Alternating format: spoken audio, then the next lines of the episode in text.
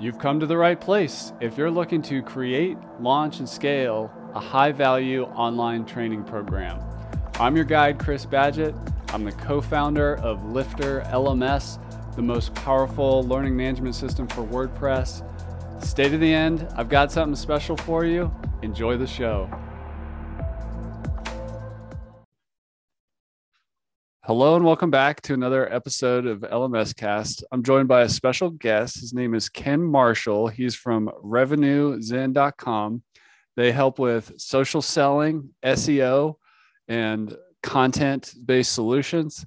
I'm really excited to geek out with you, Ken, about marketing and specifically one of the biggest challenges that the expert industry has, which is actually generating leads and getting traffic and that kind of thing. But first, welcome to the show. Thanks a lot, man. Uh, it's really good to be here and yeah, get a little nerdy. So, all right, well, let's nerd out. What is demand generation as opposed to just I need better marketing for my website? Like, what is demand gen? Yeah, so I mean, I think marketers use a lot of jargon anyway, so I'll try to be really concise and simple. But I think about it as um, whether you're a, a, blog or a business or the U.S. government, there is a group of humans um, that need whatever you offer, or at least the type of thing that you offer. And their eyeballs, their attention can only go in so many places. Demand generation, as I define it, is for those target, you know, customers, audience, however you define them. Um, how can you capture their attention and funnel it to a place where you want them to be, where they're sort of in your ecosystem, either doing business with you or just being a part of whatever it is you want them to connect with. So, yeah.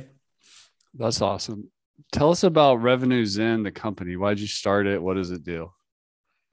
So, uh, funny enough, um, Revenue Zen is the company that my company got acquired by uh, in February of last year.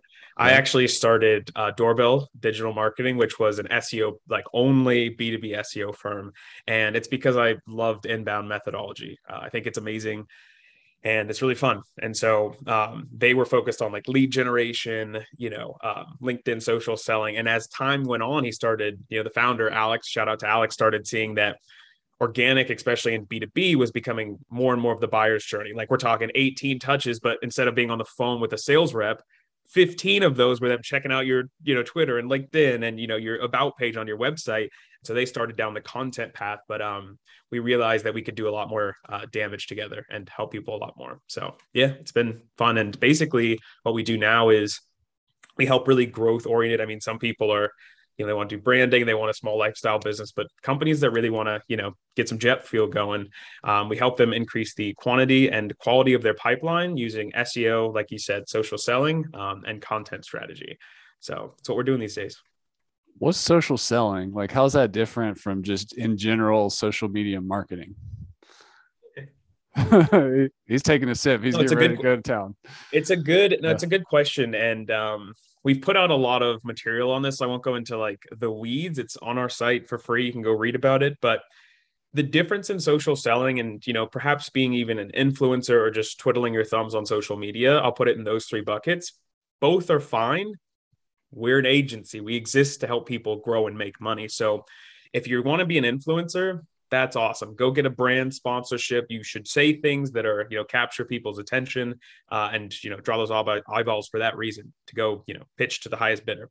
People that are twiddling their thumbs, posting about their cat, that's wonderful. People are going to like that. They're going to smile. You're going to get lots of likes and shares and comments. It's not going to make you a dime. Um, in fact, we post like a couple times a week. The point is not to go viral. It's for our ideal client to see a post and be like, man, you got any more of that? and reach out to you. And then, you know, so that's the difference. Social selling, it's it's a vehicle using different platforms. It's not we're platform agnostic. We use LinkedIn, but we think anything can work. You can use Quora to social sell, um, but engaging a community who are interest filled with people that might be interested in doing business with you down the line once you build trust. So, how much is social selling is like content and public comments versus like private messaging? Like, what are you seeing kind of working these days? Or if somebody's going to approach yeah. it, how should they do it?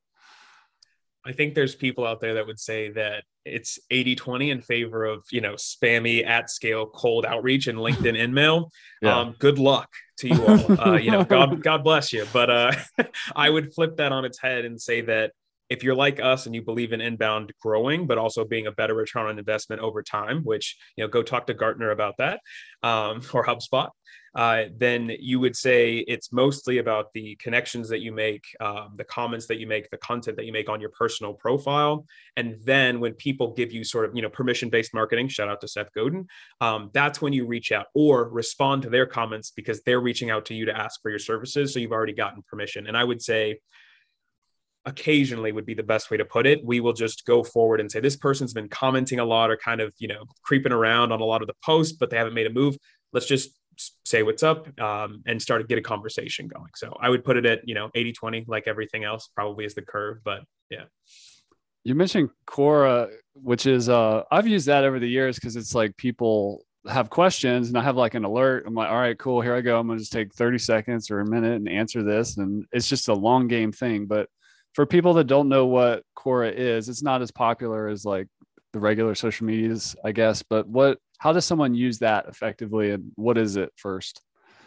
Yeah, who are they? Who are these people, Chris? I wonder. But uh, they're living under many, many rocks uh, and boulders. But no, uh, Quora is just an answer engine. I mean, they they exist to like for people to ask questions and sometimes aggregate the same kind of question so people don't have to ask it over and over again um, and then give answers and so some of them are useful some aren't and it's flooded. Uh, it's not part of our social selling strategy. I actually just like it personally, um, but I know that it can be, um, and even Quora ads because they're cheap. Um, but essentially, like you said, you can leverage it by becoming an expert. And if you're not an expert, then start out by answering smaller questions that you can and build on the bigger ones over time. Uh, is B2B SEO effective? It's a little bit of a harder question than how do you put, you know, uh, a title tag on a page, right? But somebody needs to know that at every stage, whether it's the SVP of marketing down to the guy who just got hired as an intern, and you know the marketing manager is yelling at them to go do this uh, tech thing. So yeah, just being helpful. That's the name of the game. Let's talk about SEO. One of the challenges for education entrepreneurs, as I call them, is that a lot of their content is hidden behind a login, like the actual course content and stuff. It's not necessarily helping them from a SEO perspective, I, I believe. What kind of landing pages or content or just in general content strategy for a really busy, you know, education entrepreneur? What where's the the low hanging fruit or the really important areas to focus on over the long term for SEO benefit? Yeah, I for sure. I'm there's there's like a content strategy. I know we got an hour, so I'll I'll go with this one answer first. But there's like yeah. a content strategy in a box, sort yeah. of like canned response in my head before this question because I'm like, what's valuable to somebody who hasn't started down this path? They may not have access to tools or money, so I'll try that. But um, there's a person that you should have in your mind. Some people call this an avatar, a customer, um, ICP. It doesn't matter. They're just a human who you want to buy from you. Um, think about this what are five to 10 problems they have most in their day to day? And this is for the people listening, write this down. This isn't um, a thought experiment. This is a chart that you should build or, or Google Sheets. Um, those five to 10 problems that they have day to day. Um, what is something unique about your platform, your course creators? Maybe you have tools, maybe it's a part of your course. Um, what part of that does it map to? So there should be one line, pain, part of your course. Um, and then in the third box, it should be how does that you know thing that you offer solve that pain? So there should be three boxes. Um, these solutions over here in the third box, that's what we want to focus on as the first sort of pillars of our content strategy. And here's how you implement it.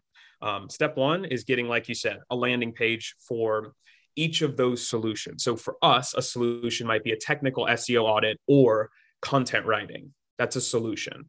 Um, and just build a page for all of those. Doesn't have to be good, doesn't have to be researched. Um, if you if you offer a course that helps real estate agents and students uh, and marketers, and it's the same product, make a different landing page for each of their needs. Right. Um, the third step is they need something to chew on to trust you. So customer stories, case studies, testimonials, put them up. I don't even care if it's in plain text, one pager, put it up. Um, the second part of that is an asset. So maybe it's an email course that's a mini version of what you offer to get them hooked.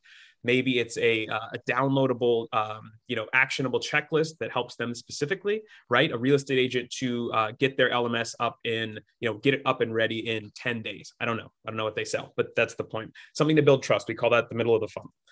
And at the top of the funnel, take those five to 10 things and just write something that solves a problem immediately. So, for instance, real estate agents, how do you create a Google My Business listing? Has nothing to do with your course, perhaps, but it's an easy, low hanging fruit that adds value. You solve that pain point. So, what I'm doing is essentially saying, you know, the inbound methodology is you attract somebody at the top, they get interested, they like you, then they need to trust you in the middle, then they need to learn about your solution, and then they can um, convert. So, it's more sophisticated than that, but um, that's a content strategy in a box. And click publish quickly. Don't um, don't go through the whole imposter syndrome. I'm not going to post. Uh, just publish it, and you'll thank me later. So, couple just that? quick. That's really good, man. And I would encourage you that's listening or watching to re-listen to that because that was a lot of great stuff condensed and explained simply quickly. Um, a couple of quick, just kind of add-ons around that uh, rapid fire questions is there an ideal content length? I know it depends, but is there like a if you're not going to is there like a minimum you definitely need to get over in terms of word count? No, not anymore. Uh, there used to be. There used to be like also I'll say two things. There used to be um, you know, there was a limit of you know the more content the better because google's algorithms and other search engines didn't understand that the quality doesn't have to equal length. Um, and so that used to be this big thing is like yeah at least 5000 words. But it's like if somebody asks how many calories in mio they don't want to read an article and then get to you know 18 scrolls later to read 350 right? So nowadays they're higher um, you know word count content assets do get linked to more but it's a correlation. It's not a it's not causational. It's just um, those tend to be more thoughtful uh, and better put together. So that's why they get linked but it has nothing it's not directly causational. So i always tell people do a quick search. You don't need tools to do this. If you're curious like my landing page or my you know this guide that i'm writing how long does it need to be? Just do a search for whatever you're going to title it look through the first two pages, put them in a sheet. I like sheets if you couldn't tell. See the average word counts and then estimate like, hey, Google wants to satisfy the reader's needs. So does this human. That's why they're on page one, hopefully, or page two. Maybe I should do something around there because that matches the searcher's needs. So that's a quick and dirty competitor gap analysis to answer that question. So, can you explain like intent, like that whole concept of like intent because I think that was a big unlock for me a while ago when I that finally clicked for me. Yeah, yeah. Uh, it's, intent to me is everything. Nothing exists without intent. Yeah, and I'm not being like sensational. I would I don't publish anything without first assigning it intent and I'll I'll say two things search intent and then the buyer's journey they should you know they should be linked to one another they're not the same thing but search intent is basically what is this person expecting to get as a result of typing in this query, this search on Google? And so we often get folks that are like, I want to rank for like uh you know uh marketing software. Yeah. and it's like oh you want to go up against g2 and capterra these aggregates of software because that's what people want. They want to compare a solution. They're never going to click on your startup's landing page right? That's not their intention is they're not their credit cards aren't out they want to learn they want to go to their boss their cmo and say hey i found these 10 vendors here's the things i like and so you have to match that. So the only way you would perform well is to make your own comparative list. Or if somebody types in what is marketing attribution, right? If we were us, that's a that's an intern. That, that's a you know that's an analyst who just got hired on their first job and so intent um, is categorized in a few different ways there's somebody looking to learn something there's somebody looking to go somewhere so facebook login um, how do i build my own bike for my kid and then something like you know B2B SaaS SEO agency, right? Which is somebody looking for a vendor, hope either to buy or they're close to getting ready to buy. And so without understanding that, you're going to make content that doesn't perform well and you might as well light your money on fire. And so real quick, the connection between buyer's journey is you have to understand for all those intentions, um, how does that map to where they are in their purchase decision making? So I've got it mapped in my head, but a really good resource to read is um, HubSpot. Just type in buyer's journey, um, search intent, they do a really good job. Um, same with Ahrefs, search intent, really good stuff. So that's awesome. And you kind of already touched on it, but I'll just ask it specifically. One of one of the things that really made me aware of this is, you know, for us, like I'd love to rank for the word best WordPress LMS software, but the stuff that ranks sure. first is actually bloggers and affiliate marketers that are writing compare posts of like, oh, you oh, know, totally. 10, 10 options or something like that. So would your advice be to to not be so stingy and like actually create content around your competitors and the compare like what that's what the intent really wants right because that's that's why the compare posts rank higher right it's exactly right and i mean I I would be willing to bet all of the money in my wife and I's savings that if you typed in best WordPress LMSs, that WP Beginner would be on the first page. WP Beginner, that man is a yeah. genius. I've never seen this. I've never done this. I just know yeah. because of how they structure their hmm. strategy. I mean, it's a given that they're going to perform well. And so, what you would want to do in that case is we always say the right to own. And I mean, we're building some really cool internal tools that, like, you know, can algorithmically determine this, but we teach our strategists how to make sure that the business, the website, the content is ready to rank for whatever target query we have. And it needs to give like an objective score. You can do this without scoring it, like, but you need to be smart. So, for instance, if you're going up WP Beginner, yeah. who has just tens of thousands of juicy backlinks from everybody you could ever want, and you're starting out, it's a waste of your time. So you might say, even without tools, what's just comb through their site. Maybe you typed in a keyword that was only mentioned once on a post that is completely different of a different topic that's something you can start to then begin to focus. And if you can replicate that of the other top 10 results and you see, hey, they're only mentioning this briefly, instead of this big overarching topic, I'm going to niche down to this specific topic they only mentioned in one section. I'm going to flesh that out for my users. And if that goes crazy, now you can start leveraging your authority over time to get for the bigger things. But um, yeah, you really got to understand like, do I have the right to own this? And that's how big is your domain? How long has your business been around? How comprehensive is that piece of content?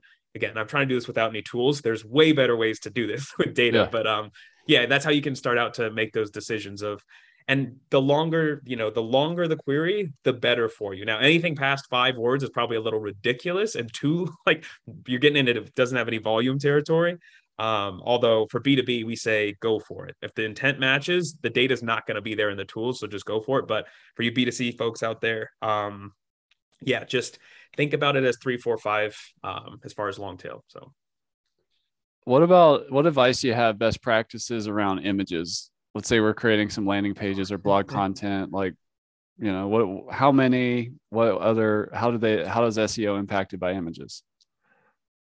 Yeah, I would say I mean, I'm not a, um, you know, I'm not a designer by trade. I, in fact, I'm very left-brained, quote unquote. Um, yeah. So I would say imagery and design works in so much as it helps um, engage your user. So user engagement metrics are a ranking factor. They, how long somebody spends on the page, how quickly they bounce after going into your site and going back out to the results. So what you want to do is not think about it as like, oh, I got to make sure my my alt text is right. That's very like 2002 SEO. More so, we explain really complex things in um, you know in infographics within the post or we'll do a video that's like an overview or a quick simple like two minute explanation. You want to track like bounce rates time of engagement time on page page load performance that stuff to make the user's experience really dope. Um, that's what you want to focus on less than uh, you know i spent an hour hunting down the best free image on unsplash not worth your time I mean, maybe, but the things again, I'm always focused towards like drawing in users and sales.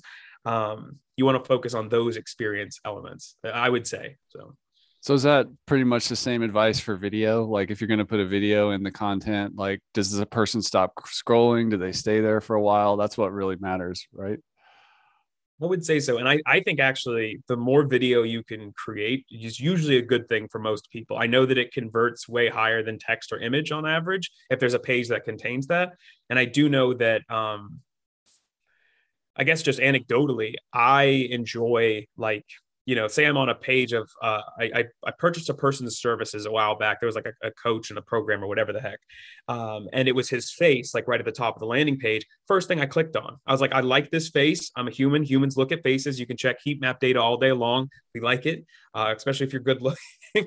but, but it made me sort of, even though he's a stranger and I'm not going to buy it because of him, but it's like, of the two I was comparing, I got to hear this guy talk for a little bit and, you know, I vibed a little bit. So um, I don't only think it's good from like, you know, from a data perspective, it converts better. I think humans more so these days want to connect with that kind of thing and it's an easy way to connect with folks or you know if you've got an entertaining video for some reason and it's um, even if it's not doesn't contain a face i think it can be easier to digest um, passively than reading text which you know intention spans aren't getting any longer chris so yeah let me ask you for some link advice. I'll, I'll share where I ended up. Like I kind of just I just try to be generous with links. Like even if it's linking to competitors or whatever, I just assume that if I'm mentioning it and it's useful and it, I'm creating like a, a web of links, which is kind of what Google wants. I see some people get really stingy, like, oh no, there's no way I'm linking outside of my site, but that's a bad idea, right? Dude, I think that's just bad life advice. I mean, you know, go you know and for anybody out there that hasn't um, read about you know read growth mindset versus fixed like you know not to get too woo woo but that that almost never seems to pay off like as a human being. I, i've never felt that's a good strategy. That's why we again we believe in inbound we believe in giving things away for free mm-hmm. all day long and not attributing it to anything sometimes just hoping it'll do and it does by the way but you know it's a long game. And so i would say if you for some reason are running a spammy like black hat PBN network, then sure, you have to sculpt your, you know, page rank accordingly. But for the rest of us who are building legitimate businesses and brands, um, yeah, be useful. Link out as much as you want. I, I link out to competitors even um, sometimes because they have better content. Like I just said, HubSpot and Ahrefs, we have those assets, but they're the OG. So yeah, please, Tim, link out to us. you know what I mean? So um, I think that's an old, outdated concept, or just somebody who doesn't they aren't secure in who they are. I will say though that in terms of going to get um, you know the kinds of backlinks, you do need to be more um, wise and you know deliberate about what you go out to generate. But as far as out you know outbound linking, I say as long as it's useful and helpful and appropriate for the content, just do it. So. Uh, you mentioned getting backlinks. Um, you know, I, I personally get a lot of like spammy backlink request emails every day. what's the what's the proper way to or what's a better way instead of just some mass outbound campaign where you're begging for links?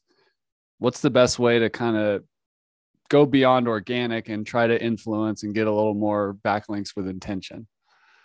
We'll call it the grandma test. I mean, I'm not right. even kidding. This is the response. We only build links in three ways, and there, it's no backlinking is completely above board. It's literally in Google's guidelines that you shouldn't do that. However, they do say things like, um, you know, contributing to somebody else's content on their site and getting a link from that is okay. So it's this really weird thing of like they don't want you to build links, but they like you to build relationships and write for other people and get links from them. So anyway, that's what we do, which I'll get into. But as far as like the litmus test excuse me, for um, what kind of links you should build is, you know, would your grandma be proud of this if your grandma's a proud person? You know, if the CEO of a Fortune 100 company, would he get geeked about or she get geeked about this? And so we always say, you know, um, first and foremost, there's directories where your business would live. That would be like the white paper or the yellow pages of old. Is your business a legitimate business? One of the easiest ways is you should be in the marketplace. You, i should be able to for us you should be able to find us on clutch you know and google my business where we have a real location and headquarters. If you don't why? That's weird. That's super weird that i can't find you as a business. So that's thing number one. It's just business listings. It's simple low hanging fruit but those are links. Those are really quality links actually in google's eyes because it means you're legitimate um, the second thing is just partnerships. Some people call it guest posting. Some people call it infographic tactic, whatever. The point is, um, Chris, you you know you want to educate about um, LMS and solopreneurs and entrepreneurs that are focused on um, education and courses, and so I would just go find people that write about courses that are other course providers that build an LMS themselves and say, hey, I noticed that you don't have X on your site, or is there anything your editorial manager really wants to focus on? And we, we do this, and they'll say, yeah, this month is X, Y, and Z, but we have we have nothing. Like I can give that to you for free. Uh, do you have any criteria for us? And they're like, yeah, this is what we like for the high quality posts. And you go study their best performing post and you give them something that's better than that, or an infographic that they don't have, or a video that you made for them. And they say, this is the, you saved my career. Mr. Person, the editor of this thing, right? They're happy to get it. So that's the second thing is just giving somebody something useful for them. And in return, they're like, of course we'll link out to you. This, you helped us. Um, and the third thing is just, um, I call them like resources and opportunities. So a lot of our clients are SaaS, but even if you're like you mentioned, those roundups for LMSs, I'll, I'll do a real example for you. Um, I would reach out to WP beginner type sites and I would say, hey, do you want 15 instead of 10 because their writer might have gotten tired at 10. Maybe the, the competitors are doing 20 and 30 these days and they haven't updated it in two years. I'd be like, I wrote five new ones for you, and mine's included, but it's really dope. And here's why. And you give them that extra content, and you say, now you're going to be able to compete with your competitors. I don't know, six times out of 10, they'll enjoy that if you have a good product and you're a good person. So um, that's the other one as far as taking advantage of existing resources and like like piggybacking off of them. So all of those sound above board because they are, and they help your brand and business and SEO at the same time. So wow, that's that's awesome. Thanks for that advice. What about um like what's the main things we need to get right, whether we're using like a Yoast SEO plugin or Rank Math or something else? From an on-site technical SEO perspective, like what do we definitely need to make sure we do that's a little more yes. technical? So, um, a you need to go read uh, Brian Dean's on-page SEO checklist right now. Again, Revenue Zen, we've got our own, but I know who the OGs are, and uh, I'd love to work with you, even though SEMrush acquired you, Brian Dean. But um, anyway, start there for the basics yeah. You, you, can't do anything well with a tool if you don't know why you're using the tool. The i just want to say i think a lot of people install like an seo plugin thinking they're doing seo but you got to slow down right? Yeah. Exactly. So the seo plugin is the the tactic the vehicle but it's only it, you can only use it in so much as you have a good strategy. So what i would say is go start off reading that. Once you read that understand that as much as you get to that coveted green light um, what's going to matter is why you even built that target term. Like one person, I forget who I was talking consulting with a long time ago, they kept tweaking the keyword to get the green light, but I'm like, that's not a keyword. There's no search volume for that. so you're like, you know what I mean? You're wasting your time. So what I would say is identify why you even targeted that term that you're plugging in in the first place. Go learn about the on-page SEO basics, and then if you're a beginner, yeah, that's an X. It's probably the best tool in the business as far as what I've used for uh, plugins to get to a place where you're probably a four out of 10 in terms of on page SEO. The, t- the upper echelon of things, you're not going to get there from Yoast's plugin, but if you're a beginner, it'll take you the quickest to like, yeah, zero to four, zero to five. So tell us about keyword research. I mean, I think a lot of people just assume like, okay, I probably need to rank for these five phrases. What's the best way to do keyword research and how do we, how many like words or phrases should we do, should we really be kind of trying to focus on? Yeah. So for everyone that, you know, because before you have tools, there's a way to do it. And then after you have data, there's a way to do it. So um, make sure everybody listening, you have um, Google Analytics installed, Google Search Console. They're both free. Um, it gives you insight into which keywords are coming to what pages from Google, and then obviously traffic data. Um, and then keywordtool.io at Google's free keyword planner. Um, because again, you can't make good decisions after a certain point without data, but you can in the beginning just based on intuition and time and spending to, uh, spending a little bit of effort. So in the beginning, I would tell people that ICP that you made and those pains and how your solutions uh, map to the different features.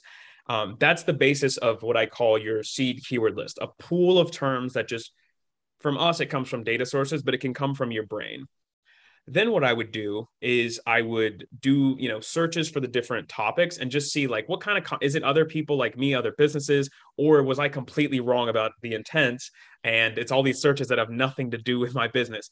Get rid of all the ones that don't match the intent of your business. Um, the next thing that i would do is sort of take those and i wouldn't even i wouldn't even put them into any tools. I would just maybe highlight or circle does this seem like something that would lead to me getting more business? Because often i think people can get so in the weeds with like oh am i getting clicks and impressions and rankings for keywords? And they forget that at the end of the day they're trying to generate revenue and profit not impressions.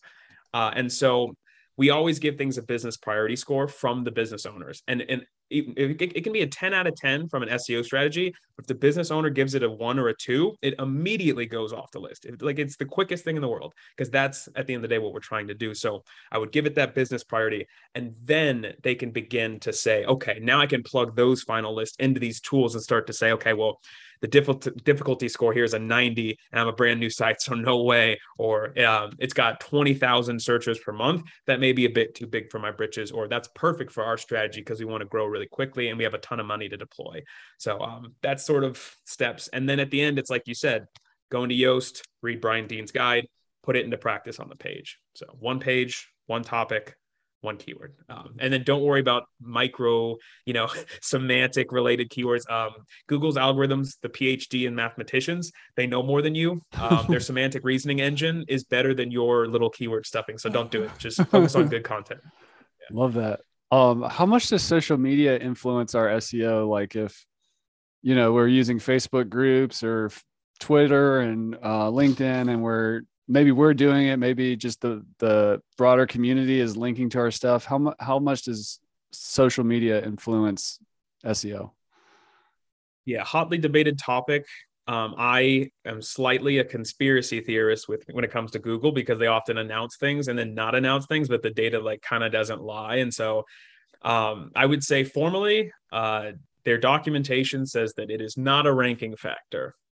However, it's a ranking signal, and that's for sure. Uh, it be because of the legitimacy factor. I mean, not only are you getting links from like these social links from your profiles on like a Pinterest, but you know, if you're getting 20,000 users from Pinterest a day and they're coming to your site, using your site, improving your engagement, improving your click through rates from the SERPs, search engine results pages, how is that not in alignment with what they've said is a ranking factor for engagement and the ubiquity of your brand? So I'm going to go ahead and say build those profiles, pick one or two to really dive into. Um, and I have no doubt that it can impact search, but more importantly, it impacts uh, brand and demand gen. So any words of wisdom around YouTube specifically? A lot of course creators are pretty uh, capable at making videos. They're not scared of the camera and whatnot, uh, and they're just comfortable. Like YouTube kind of has its own SEO game, but then also getting yeah. traffic to your site. Any tips?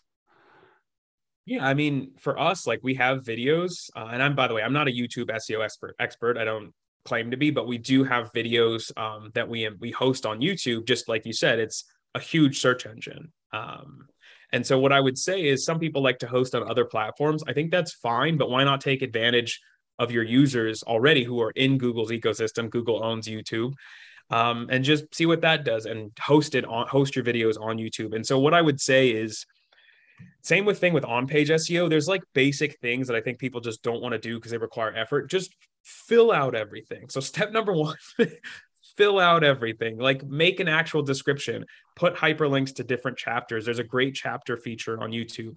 It sucks and it's annoying. Hire a va for you know $10 an hour. I don't know. Um, the second thing is like if you if you you know sort of master that i think those like taking a thumbnail and having a human's face with something interesting and a really compelling image um, I know from from data and us just optimizing our images uh, performs better. So that takes a little bit more time and effort and even money, but I think it's a, a huge value add for you know somebody clicking on your result. And then I would also say the next step of that is like anything else, then you can go through and do proper keyword research or compare competitor videos. But I think people want to jump to optimization when they don't have their fundamental strategy in place. And the best place to start is to publish it, fill out everything correctly, make it sound good, build good copy, talk to the person you're trying to get to watch it, um, and then you can start to mess with the creative and you know the strategy around keyword and competitor targeting. But don't break the order is what I would say to people who are just starting, because that's the most daunting part is like zero to one, and people always want to go zero to ten. So that's awesome. Well, Ken, you made it to the free consulting part of the show and uh and all of this will be valuable to anybody listening as well. But just some of my seo challenges particularly. One question i have is i think i made a mistake a, a while ago at the beginning of when we kind of set up our websites but i'd be curious to get your take. And that is sure. we have a blog we have a podcast. This is around episode 400 so we've been doing this for a long time. But um i put the blog and the podcast on subdomains was that a mistake from an SEO perspective, or does it really not matter? I know this is debated. So, what, what's your take? Yeah, I'll say this. So, whether it's a mistake or not, I have a few questions. But um, at face value, it, it isn't inherently a mistake. So, Google just looks at subdomains as two separate websites. Yeah. Some people don't know this. They're connected, but they are separate websites with separate domain ratings, separate authority. They're connected because they're joint together, literally in the URL path but they're not the same thing. And so I always ask folks like who have separate sites or subdomains, why did this need to be a separate entity? Is it dramatically different that your same users wouldn't wouldn't feel comfortable in both spaces. Sometimes that's a technology thing for companies like software companies. They have an app. The app is very different from the marketing site. So it literally needs to be a different site or a subdomain usually. Um, but what folks I don't think know you can do is install a different experience, like for a podcast, on a subdirectory which connects to your main domain. And so it gets all of that wonderful authority. And if you transcribe your podcast or you do show notes, that's just more content, more fodder to feed the Google machine. And so I would say, um, first question, what was the decision to do that? Was it literally just to install the technology on the subdomain for the podcast? It was uh, initially our thinking was just uh, we do everything with WordPress. We sell our software with WordPress, podcast, blog, and everything. But we wanted to just not bog down our main e-commerce sales site. It's not a traditional app in the sense you're talking about. It's a it's still yeah. WordPress site, but uh, we just didn't want to overwhelm our e-commerce site with too much stuff going on. Yeah. So if it's a performance related issue, then I would say I would consider, um, you know, if we were to go back and know what we know now, that the sub the sub folder, the subdirectory, um, I think all those performance issues I think can be mitigated, right? So good hosting plat good podcast hosting platform and just embedding that i mean that those things are nuts Light. these days. Yeah. Um yeah there's technology that can you know you can enqueue your scripts differently so they're not bogging down the user experience. If that's the primary concern i would say that i would have given you the advice to do the subdirectory because you know basically blog posts now if you format them correctly if you have show notes and outbound links and you know uh, biggest takeaways those are miniature blog posts. And if you strategize for them correctly, um, it's just passing all that equity and authority onto your primary domain. Uh, and so, and you can even optimize it if somebody's looking for uh, a marketing podcast or a, um, real estate podcast. That in and of itself could drive traffic, like literally to your main podcast landing page. Um, so that's the advice I would have given you if it's only performance related. Um, I think we can we think we can get around that these days. So yeah. That's cool. Um, another big challenge I have is really a challenge of WordPress itself, which is because it's so flexible and there's this whole ecosystem of um, plugins and themes, and people build custom solutions. As much as we try to focus on like a customer avatar, avatar, ideal customer profile, people build like interesting things they're outside of like our ideal customer profile. So a couple examples of that would be um, I've seen people build like virtual conferences on top of our with our LMS, which is a little different from the um, the traditional self study online course type membership site. Or people will build um, uh, like a Udemy clone, so more of like a course marketplace. It's like a niche use case, and and our our as that one as an example, like our video on YouTube for that just took off because people want to build wow. Udemy with WordPress for like way less than Udemy paid. Yeah. so uh, totally. But but so like some of our best content is just it's it, it some of our best performing content is like these edge cases or use cases that just come from the creativity of WordPress and the people that are making their own solutions. How do we think about that in our SEO mix? And um, it almost feels like there's infinite content we could create, but how do we? What's what would be your advice in this situation? Yeah, so not infinite, but definitely near infinite. And use cases are top five most important considerations. I didn't use that language, but that's what I meant by like the solution, like the use solution case, solution, product. You'll go on our site, you'll see that I have services built out of all the specific, you know, SEO services from a high level like content, but then sub services like a white paper or SEO, but then technical, you know, content audit, um, competitor gap analysis. But you'll also notice like there's an industries and it's all the industry verticals that we serve like b2b saas and solar and renewable energy energy. Do we have a different service for each of those people? No. Our methodology and our, our products are the same. Um, you know our strategies are different but the fundamental system isn't different. Why did i do that? It's because after researching it i knew that um, people don't search by role. We have the same target audience as far as who that human is in an organization for the vp of marketing or director of marketing but it's not anybody different. So i knew that and so it wouldn't make any sense for us to do like by role or by human type or by, you know, X, Y, and Z. Some people just randomly do that. Through research I, and customer interviews and just thinking through who's a customer, I was like, okay, these we should do this by industry vertical. Who are they? What type of company are they? But for you, literally i would go after i would do this afterwards um, because you have the resources i would i would stretch yourself to write down 25 use cases okay. so you said conference um, I, I don't even know what they might be because it's not my wheelhouse i'm not in yeah. there but you should stretch yourself like as far as you can to write down as many as you can and very broadly one by one put those into search grab the top ranking result put that into a keyword tool and do that for all 25 and then just look at the data just spend some time saying oh wow i didn't know that people you know who are farmers are using this to aggregate their conferences for their average but and if only 50 farmers do it you're the only person speaking to farmers you got 10 new customers man. Like what would that be worth? So anyway not infinite but that's the game as far as like use cases and solutions. And the reason why they're powerful is because those humans are looking for somebody to speak to them. Even if it's fundamentally the same product they're going to land there knowing you're speaking to them and that's their gateway uh, to conversion. So. I love that. And that really ties in with our our concept of intent. Like it works because people like oh this is for me they identify with it they stay on the page longer that sends a signal to google they actually click the button more they don't abandon the site more what they convert better um, yeah, i love that idea yeah, what um the, I mean that's the game. it's truly like yeah.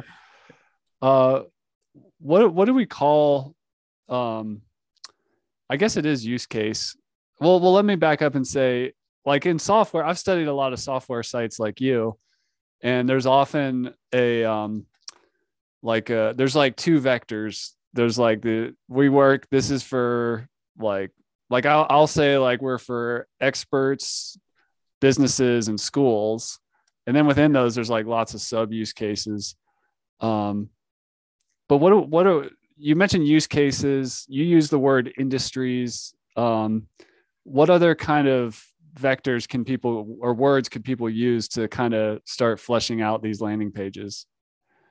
Super good. And yeah i'll go between um, service businesses you know and, and like software companies and everything in between. So the types of things that you want to think about are um, what type of human so that might be role in an organization. Um, yeah what what's the business model? So for it could and that could be size of the organization that could be right we've all heard enterprise small business mid market um, so it could be that size of the organization it can be um, the specific industry they serve like what we do you can do solutions services if it's a product features of your product um, uh, the product itself, which are different than the features and are different than the solutions. A product might be, uh, you know, um, Super Scrub might be the example of somebody's product name. And you want to speak to what Super Scrub does different than its competitors. Um, the features of that, each individual feature, and should be fleshed out, particularly like for folks like me who want to know not just like that you offer analytics. What is the analytics, or what's the you know what does Super Scrub do that's so different within that feature? And so building an individual feature page, um, the role of the person. Um, if you're speaking to uh, founders, like small business founders, um, what's the founder need to hear? Like, what are what are they suffering from that you solve? Again, it doesn't. It's not a different product or service or, or part of your course. Um, it's just that thing that they need to hear, and you need to figure that. You need to be earn, uh, earnest about it. Um, and so, what am I missing? Those are the main ones. Um, oh, by some people do by problem and these are usually sales led organizations or revenue like operations people but it's really smart. It's not just like that middle column that i said the problem that they're experiencing to your solution. Most times the um uh, the feature and the solution are good enough but some people are like um uh, i don't know uh missing sales quota like pain. And I've seen that work a few times, not a lot done well because usually there's no justification for it. They're just making it up in their heads. But I think if you can really hammer on that and people are searching for it, um, it's a really good entry to your product or service. So I like that. I mean, for us, it's the it's kind of like the whole impact, income, and freedom thing. So which which problem you, is your primary? Are you trying to make money? Or are you trying to change the world? Or are you trying to make it um, uh, develop personal freedom in your life? Like it's yeah, cool. those are that's that's neat to focus on problem. Uh, well, I would real quick. I would yeah. actually say that has nothing to do with SEO, but everything to do with uh, conversion rate optimization and user experience. I would want to read that. I mean, if you go to our site, you'll notice there's a, like a working with revenue Zen tab and then our marketing thesis. There's no there's no search volume for having a marketing thesis. It's just me and Alex would sit on the rooftop and talk about what we believe and we we we live this stuff in our own lives, right? Like SEO, LinkedIn, referrals. Yeah. We don't we don't run paid ads. We don't have a sales team, you know, hunting people down. So we're like, this is what marketing should be, and we just wrote it, and people read it, people like it. And so for you, like hearing those three things, that's what's dope about Chris and his business to me. I mean, I could read all day like blogs and solutions that'll help me convert, but that's like the you know that's the cherry on top to me. Like if I if it's between you and another person and I read that, um, I want all those things for me and my wife and my puppy. So you know, sign me up, man. I'll at least get yeah. to know you. So I would say still put those, even if they don't align to some strategic channel. Again, people are buying from you at the end of the day, and they want to hear that stuff. So I think that's uh that's something I've learned too. It's like it's a little bit art, it's a little bit science. Like don't forget about the art, like that kind of human touch, putting the video on there. Like one of the places I noticed that, and maybe you have some tips too, is I got the advice to like really bulk out our about page with a bunch of like yes. personal content, like timeline. yeah. Like it's sharing like stories about like, oh, this is when this person lost their job, all this like human story stuff. And I, I see it in the data. Like people spend a lot of time on that page, or they reference things on that page during sales calls and things like that. Uh, so, any other tips Nailed for it. an about page? No, I mean, have one. Folks, like a lot of yeah. folks don't even have one. And they think yeah. that it's like, and this is different from company, like the general boilerplate. Here are 10 values that we founded this, which I guess if you're a mission driven org, but like some of us aren't. We're just companies trying to do like good things and help people and have a good product. And so have an about page, make it personal. Um, write something interesting about yourself or the company and what you believe. Very simple. Put pictures of humans. If you have a team, put them on there. Let them say something fun and quirky about themselves. Uh, top five in, um, you know, if you look at the data and analytics, you see it all the time. I forget what number it is for us, but top five about page views. Um, people like to view that. Um, they just do. They want to know. Uh, they want to. You need to be personalized right these days even companies need to have a face and that's what brands try to do nowadays with influencers. They're trying to personalize their brand experience to individuals um, in different ways and so yeah just get one up. Don't don't be weird about it so. Awesome. I love that. Uh, one more tactical question with you for you. I see fear in the market around like people are super worried about duplicate content. So just to give a specific example if we're i see one of the things that holds people back from making landing pages for different market segments or use cases or problems or whatever is well what if i'm what if i'm literally just putting the same content? Like oh and then the benefit of like industry leading support and there's like this kind of boilerplate thing that i when if i ever mention our support or our money back guarantee it's always the same. Like how should we be worried about duplicate content or is that kind of an older um, fear from like an older yesteryear in in uh, SEO and being uh, Google slapped or whatever. yeah. So it definitely is like sort of a legacy, not even a a fear of something that would happen. It was sort of a misunderstanding. Mm-hmm. Um, so Google did this a while back. Their search results don't want to show too many of the same site in the search results. So there were these companies who would own results one, two, three yeah. you know, four, and they're like, that isn't fair. That's not that's a horrible user experience, Google said. Yeah. So the the bad part about duplicate content is two things. One, if you're creating a ton of really spammy pages, the penalty comes from you sucking. you have a low yeah. quality you're a low quality human you have a low quality site and a low quality business it's not because you wrote two similar pages then from like an indexation standpoint if you have two pages that seem the same to google they're going to say yeah these are the same things. So what's that's why go read about canonicalization and canonical tags. I won't get into it it's a little technical but essentially you have two pages that are the same they will eliminate one. And so if you wanted that second page to rank for something different but it's too similar in terms of content only one's going to rank and then you lose out on that other targeting. So what i would say to those people is you really need to have a good like if you had to look me in the eye me ken and say here's why i made those two pages what would i say back to you knowing what you've heard over this month that's how i would think about it do you have an actual good strategy for why that page needs to exist and good justification if so writes to your heart's content um, don't just copy and paste boilerplate because that isn't a good reason Um, it's a terrible reason. That's just you being lazy. So, but you can repeat elements. Obviously, that's not bad if your software you need to mention the features that are going to match to this user's needs. Maybe there's only four features here and the same four referenced on this other page for this different person, but they've got, you know, three others that they need specifically. You don't you don't need to change the language of those features.